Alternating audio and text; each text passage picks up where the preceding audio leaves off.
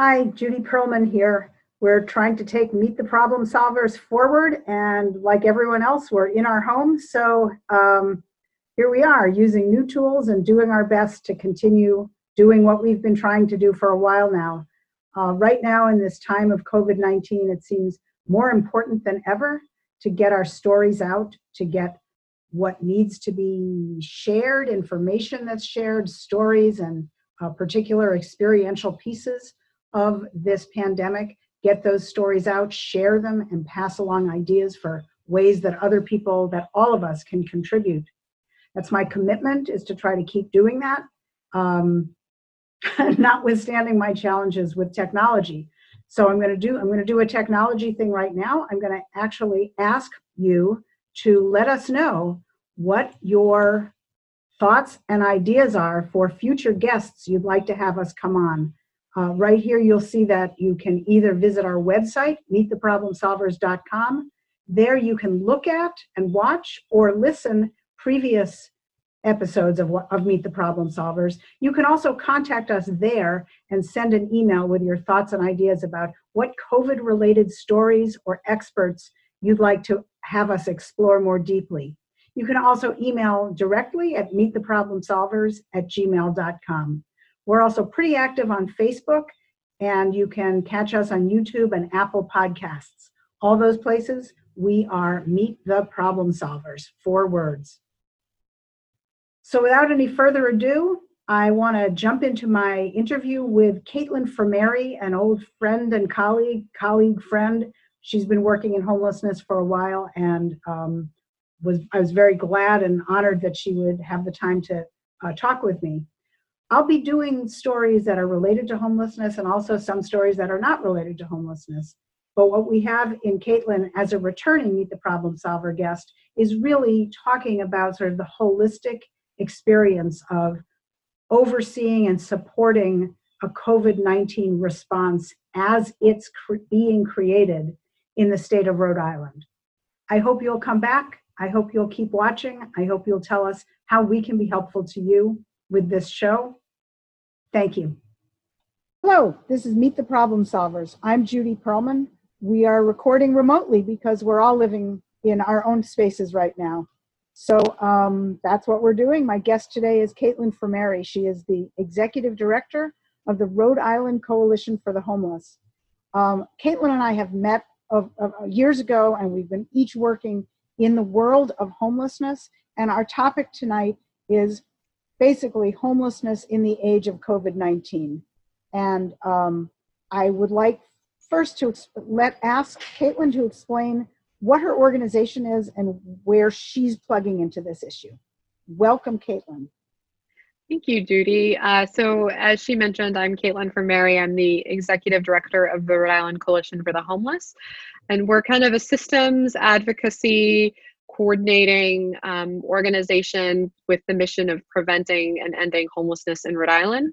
So we're a little bit different in that we're not a service provider. So I'm not running a shelter out of my organization, but we partner with all of the nonprofits in our area that do.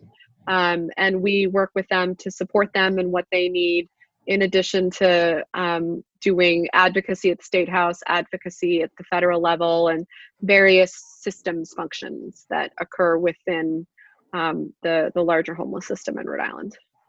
One thing I will say is I have seen Caitlin and her team putting out informative, engaging um, emails, basically, I think every day this week, right? I mean, yeah, pretty much, yeah trying very hard to stay in communication and support your local community and pass along resources. It's really cool. I mean, you're doing the work. It, it's a very yeah. funny time. Our world is flooded with resources from the Centers for Disease Control and Housing and Urban Development and Healthcare for the Homeless. And trying to keep it all straight is its own challenge. Yeah, we've tried to be very intentional of kind of meeting a couple different goals. We want to be really transparent. We think that information is power and when you understand something and can clearly see it and it's communicated to you well, that's helpful in these times where there is so much that's uncertain. We've also tried to highlight kind of compassion and people helping people and not to try to highlight just all of the bad in the world, but also the resources, the way to get involved, um, and and certainly for people that are struggling with homelessness, housing, or just maybe a lot going on in their life, what are things that will make their day easier? So, finding out if the meal site in your community where you would normally get food, um, food pantry, is that open or not? And so, having that information accessible for people so that they can then not waste their time and energy going someplace only to be turned away.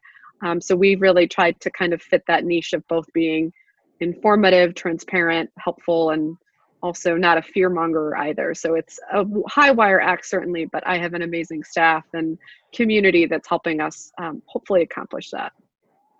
That's great. I I know from what I know of Rhode Island, you guys already pretty well work together as a community of providers and sort of sectors so was this was learning was getting together with your public health counterparts was that like i don't even know who to call or did you already have a, a relationship? We definitely have relationships. I think one of the challenges that we face and i would imagine is similar anywhere is that things really evolved very quickly. So day to day the situation in terms of what the instructions from the government were at a federal level at a state level at a local level were evolving and i don't there's not really i think we have playbooks for how to deal with pandemics but this is different in a lot of ways um, how easily the, the the virus is communicated and you know how people haven't experienced this before so yeah.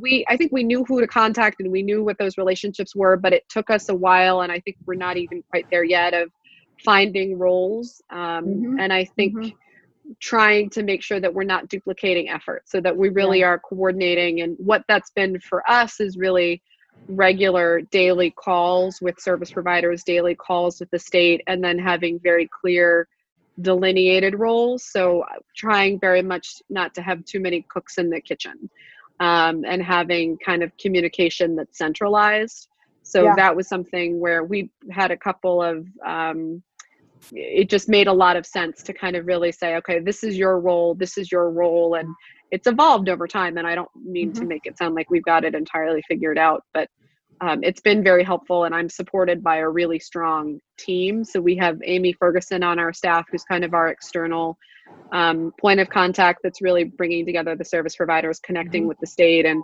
really is the point person. Like nothing goes through or out without on this really without going to her. And then i've tried to support her with other other staff and um you know yeah, yeah just work yeah. I mean i've been giving this a lot of thought too because i mean it's changing every day for everybody everywhere everybody.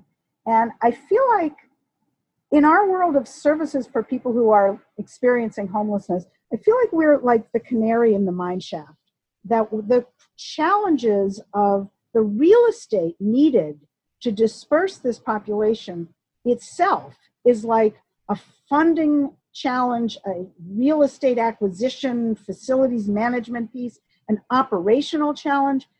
And I mean, the more I think about it, and we were talking about it on a HUD call today, I mean, challenges of staffing. People in these programs will be sick and staff will be getting sick and their family will be getting sick. And so the idea of just kind of how are we, and I, I guess my point is, and what's been making me kind of hysterical this week is I feel that we're, our entire society is facing this level of disruption. And we at the edges here, I think that pris- prison system is another place where these tensions are coming up very, very sharply and quickly. The planning is like, we have to be working at this systemic level and it's not happening everywhere it's not happening yet and so i'm like wait a minute we have to yeah I, I think in particular when we talk about the this being at the fray a lot of it is the the people that we serve are already so vulnerable right yeah, so people right. experiencing homelessness have shorter life expectancies mm-hmm. um, on average around 10 to 20 years passing younger than somebody that's housed. So that's 49 and a half years is and that's without covid right so that's an right. adult in homelessness um versus somebody who isn't right yeah. right so already having a shorter lifespan more likely medically compromised, high rate of smokers in the homeless system. So you're already having people that may already have a cough, may already have lung issues. So it can be hard to tell what is a cough that's because they have COPD and what's a cough because they're infected and are of this right. virus. So that's challenging. And then we worry about these large spaces, shelters by nature. It's not easy to run a shelter on a good day, right? Yeah. On a day where everything's working right. Yeah. So then when you have a situation where we're trying to follow protocols for infectious diseases in terms of spacing beds and you know just the facility like the organizations are wonderful they're on it they're trying to do as best they can but we're facing shortages of supplies toilet paper cleaning supplies sanitizer masks gloves really all the things that you need we're, we're really struggling to get right now um, so that's a big challenge. And you mentioned staffing too, that most of the shelters in our state, we've moved to 24 7.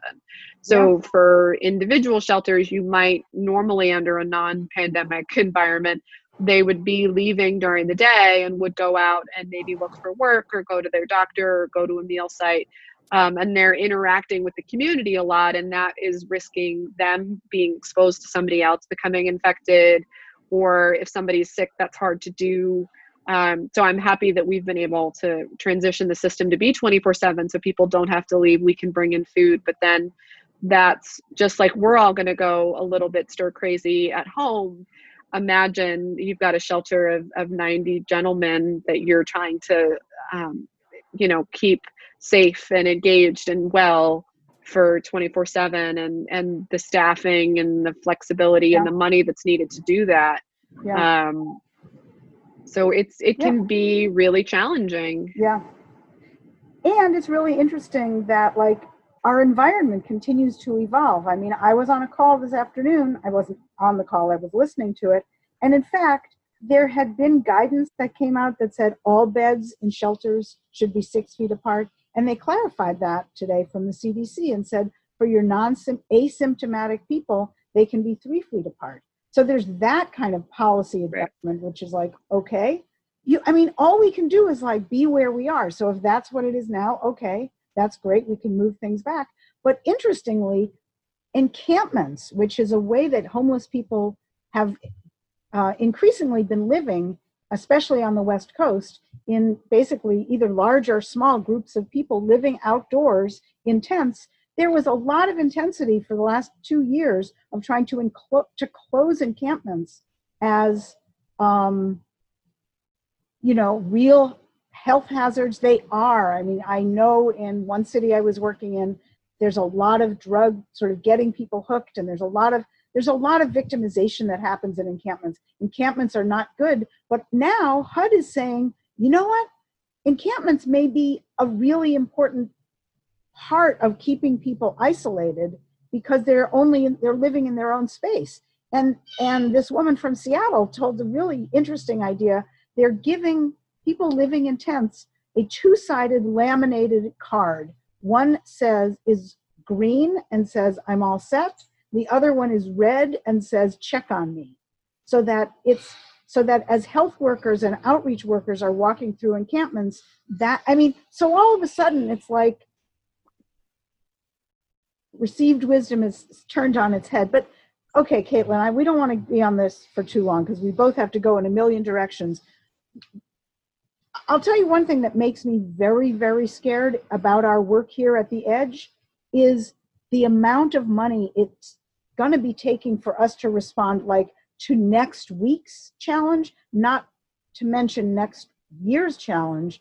But then when I think about the disruption that will be happening throughout the economy and the housing instability that's going to happen, recovering and rebuilding.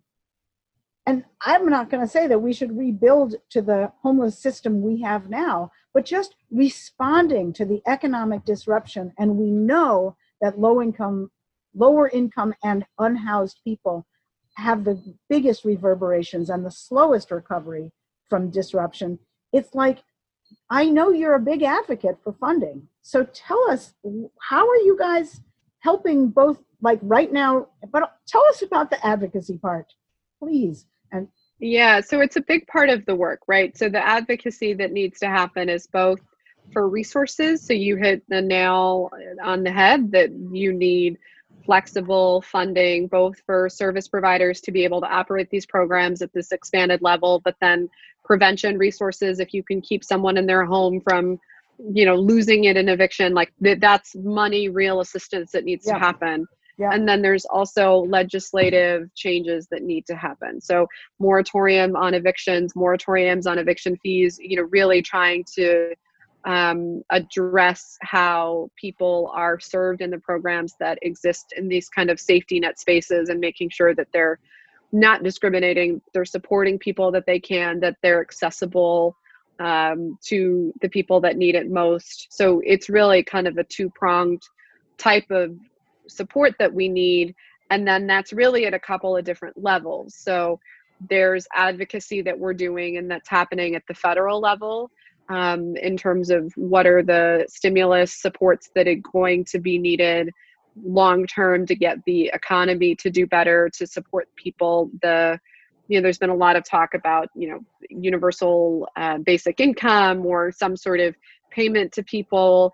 And it's not clear to me if that's going to include people just with earned income or people who have none or that are on disability. Right. and then how do you get a check to somebody if that does end up being eligible for them when they don't have an address right? So there are some logistical challenges with that but we're certainly in support of income supports going to people that need it. And we think people are the best judge of what they need to spend their money on especially in these crazy times where we really don't know what it's going to look like week to week day to day. But then also these service providers you know we're having to to blow our budgets because we're needing to staff up to buy food to support at this whole other level and really the hope there is that certainly there's funds that will come through at the federal level supplemental um, appropriations but those take months to really Right. get to us Right. so the immediate thing is really the fema support and the challenge there is that fema's used to coming after tornadoes and floods and fires and not a pandemic like this um, so FEMA is Federal Emergency Management Yeah. Administration, I think, right? yes yeah Yeah. And they and then there's a lot bureaucracy within that and then Yeah. everybody's in different like there's different levels of disaster emergency that you can be declared which then turn on different things and it's Yeah. it's a part of a bureaucracy that you really only ever understand and maybe even those in it that don't get it and I certainly don't but you don't really have to learn about it until you're in that situation and then it's a little bit like Greek like as I'm trying to understand and educate myself so I can better advocate I kind of was like, oh, this is how somebody that's housed that's then facing homelessness must feel like when they're trying to enter the homeless system. Like, I know that I need this Right. thing, Right. but then how do I Right.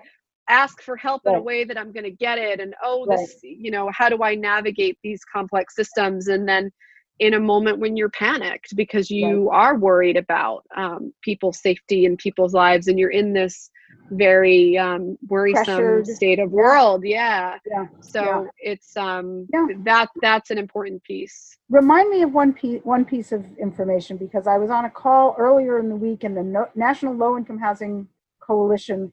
There was a lot of advocacy around whether or not there was going to be housing and or homelessness assistance money in the first congressional um, appropriation. I'm not sure I'm saying that right. Can you just clarify whether it, Yeah, so they're working on supplemental appropriations. I believe there was like a one billion dollar one that was passed through a, like a day ago. That was not in that. I don't believe. I think it didn't have any housing money, right? Did not have. No, but I I don't think that was the one that was going to have it. So Oh, they're okay. still they're still going back on. I think it's like a three trillion dollar stimulant. To be fair, I've not looked at the news um, much this afternoon because I've been on calls, but it's my understanding that they're in discussions for it in this larger stimulus package that's yet to be passed. But even I know, like this morning, there was some news about um, the the Republicans introducing some stuff that I don't know that the um, the the Democratic side of the Senate had been part of, and Yeah, so Okay, yeah. yeah. But I know they're fighting. It's a lot of it's over amounts and numbers, and um, amounts and numbers, but I guess I'm coming back to my very simple minded point, which is I don't think there's housing and homelessness money in there And when I think about the costs right now, right here. Yeah, yeah, yeah. Wait a second, guys. Like this is where is this gonna how yeah, like what do you Yeah, it's I think I think it'll be in there. I just don't know if it'll be enough. Yeah. I guess. And who knows? Right. Like I said, my my my intel's probably older now. But no, it's infuriating and it's Yeah. terrifying. And I I think what we've seen California in particular up until now the increase in the unsheltered it's going to feel like a walk in the park like we're going to look back at this time Yeah. with a fond memory of oh Yeah. remember when it was just this was just- population which is still right. huge and devastating yeah. it's going to feel yeah, like so, yeah. oh i miss those days which the is disruption um, here is amazing. Right. So let's take our final couple of minutes to to try to generate a couple of takeaways. I mean, I'll throw out a couple if I may, and then you can. I've been listening to some of the people from Seattle talk on a number of different occasions in Seattle and King County. Actually, it's really mostly the county that's driving this. Um, they are at that. They're they're two or three weeks ahead of us. And what they have done is they've really gone to this system level for planning. And so they have they've done some really clever things like they have outsourced a lot of basic routine activities. What they they've outsourced, they have an organization that can provide up to 1800 meals a day. They have another organization they set up an online cleaning supply resupply request system so that you online you order something and then at an out, offsite warehouse they pack it up for you someone from staff drives and gets this package and takes it back so it you don't have any space that you have to be really really keeping stuff. And furthermore you're not really touching people. And it also frees up space for people who are sick and need to be in isolation and quarantine. So outsourcing food transportation cleaning. I just heard the woman from seattle today talk about they had outsourced like industrial cleaners are coming in. And there's also using data and targeting people. So they are most aggressively cleaning the spaces with the oldest homeless persons frequenting frequenting them whether they're shelters or day programs so i my takeaway is i'm just at the beginning of thinking about this i think we all are it's all but try to think upwards in system regional outsourcing ways that to me is the way we will have the greatest reach and impact on something that's really going to be punishing in any case. That's my turgid screed. And what is your take takeaway, my dear? I mean, I think those are all really wonderful solutions and ones that I'll probably steal or message with staff after this, like, oh, that's a really great idea. So it's Actually, you know, a thing that I will send to you, a two-page yeah, that about yeah, that- just sort of distilling what they said. yeah, and I know that they've had they've been further along in, in some of their um sooner getting more of um, some, some of the virus really getting infected in their community. Um, so, but yeah, no, I think for us, it's really been, you know, how can we clearly communicate? We're doing some of that. You know, I have staff running around the state picking up stuff, dropping off stuff. I think the nice thing about Rhode Island is we are a smaller state like at any given point in the state i'm really an hour away from the furthest part of the state more or less. Right. so it's uh it's about you know probably uh, 1000 1100 a night that experience homelessness another in shelter maybe another 100 150 that are in encampments or outside or staying in a tent or parking lot. Um so it's a, it's a not as large of a problem. Um in as it is in Seattle, but still one person sleeping outside or one person homeless is too many. Thank you for joining us for Meet the Problem Solvers remote style. We look forward to staying in touch and bringing more important news, more important voices as we make our way forward through the COVID 19 pandemic together. Take care of yourself.